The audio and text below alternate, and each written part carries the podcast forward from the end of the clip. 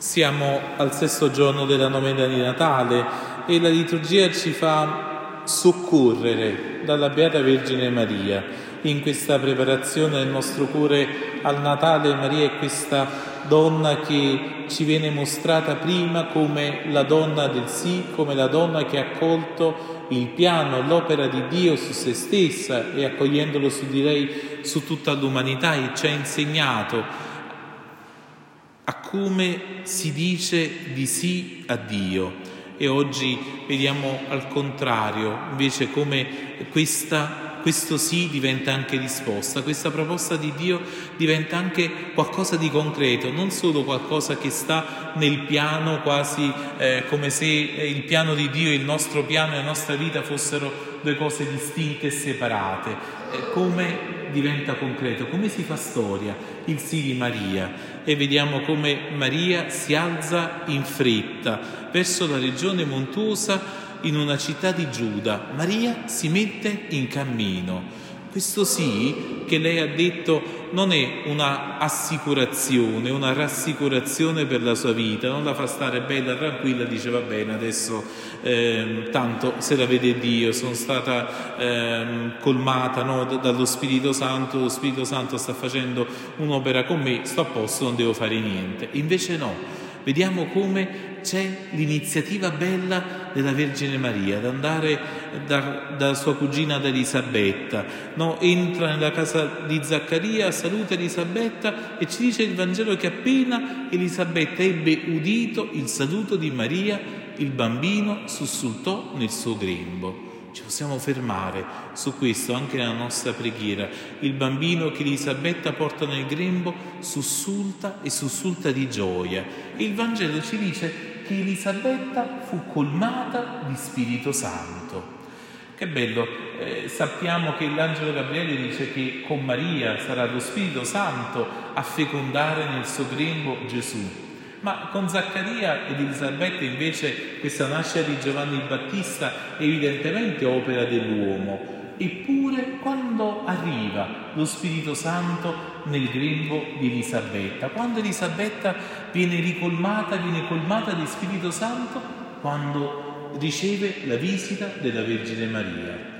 Allora credo che ci può aiutare in questo cammino di Natale proprio poter chiedere la visita di Maria alla nostra vita, poter dire Signore, io aspetto che la tua madre venga a visitare il mio cuore, venga a visitare la mia casa. E Maria si mette in cammino ogni volta che ritrova in noi un'Elisabetta forse avanti negli anni, forse stanca della vita, alcune volte anche disillusa perché ormai non crede più, forse non spera più, viene toccata dalla grazia di Dio, ma probabilmente avrà fatto fatica a rendersene conto. Allora Maria va a visitare Elisabetta, si fa solidale con chi è avanti a lei nella gravidanza, ma in qualche modo ha bisogno di questa cura, ha bisogno di questa attenzione, e Maria va in fretta. E allora ogni volta che ci troviamo anche in una situazione nuova, ogni volta che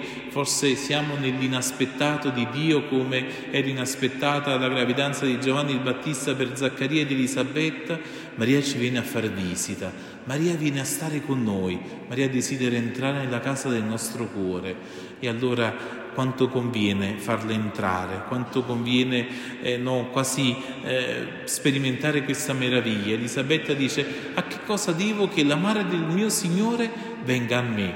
Evidentemente Elisabetta non sa ancora nulla, ma permette allo Spirito Santo di parlare in lei. Non era arrivato già un messaggio? Elisabetta cosa ne sapeva dell'angelo Gabriele che era andato anche dalla Vergine Maria, se non in anticipo, per quanto l'angelo già aveva detto a Zaccaria: a che cosa devo che la madre del mio Signore venga a me? Possiamo anche noi ripetere la nostra preghiera: a che cosa devo che la Vergine Maria venga a me? E continua: appena il suo saluto è giunto ai miei orecchi, il bambino ha sussultato di gioia nel mio grembo. Ciascuno di noi ha un bambino nel proprio grembo, che è la vita di Dio in noi. Ogni volta che ci lasciamo incontrare dalla Madonna, questo bambino sussulta. Ogni volta che incontriamo la Madre del Signore, ogni volta che siamo colmati dello Spirito Santo, c'è la parte più bella di noi, la parte più autentica, quel bambino evangelico che è il centro e l'identità del nostro essere cristiani, che sperimenta la gioia, che sperimenta la letizia. Allora anche noi vogliamo chiedere al Signore proprio di permettere questa visita, e allora così entreremo in questo, come abbiamo ascoltato nel canto al Vangelo, in questo astro che sorge. Ci lasceremo illuminare da un astro che sorge per fare cosa? Per illuminare chi giace nelle tenebre e nell'ombra della morte. Senza questa luce, senza il sì di Maria, senza essere colmati dallo Spirito Santo, siamo nel vuoto, siamo nel non senso, siamo nella tristezza, siamo nel non comprendere anche ciò che il Signore vuole fare con noi, anche quando ormai abbiamo smesso di sperare. Al contrario, quando accogliamo la sua parola, quando accogliamo Maria, che è la donna che ha accolto pienamente la parola, il verbo fatto carne, allora entriamo in quella gioia, entriamo in quella luce e usciamo da ogni tenebra.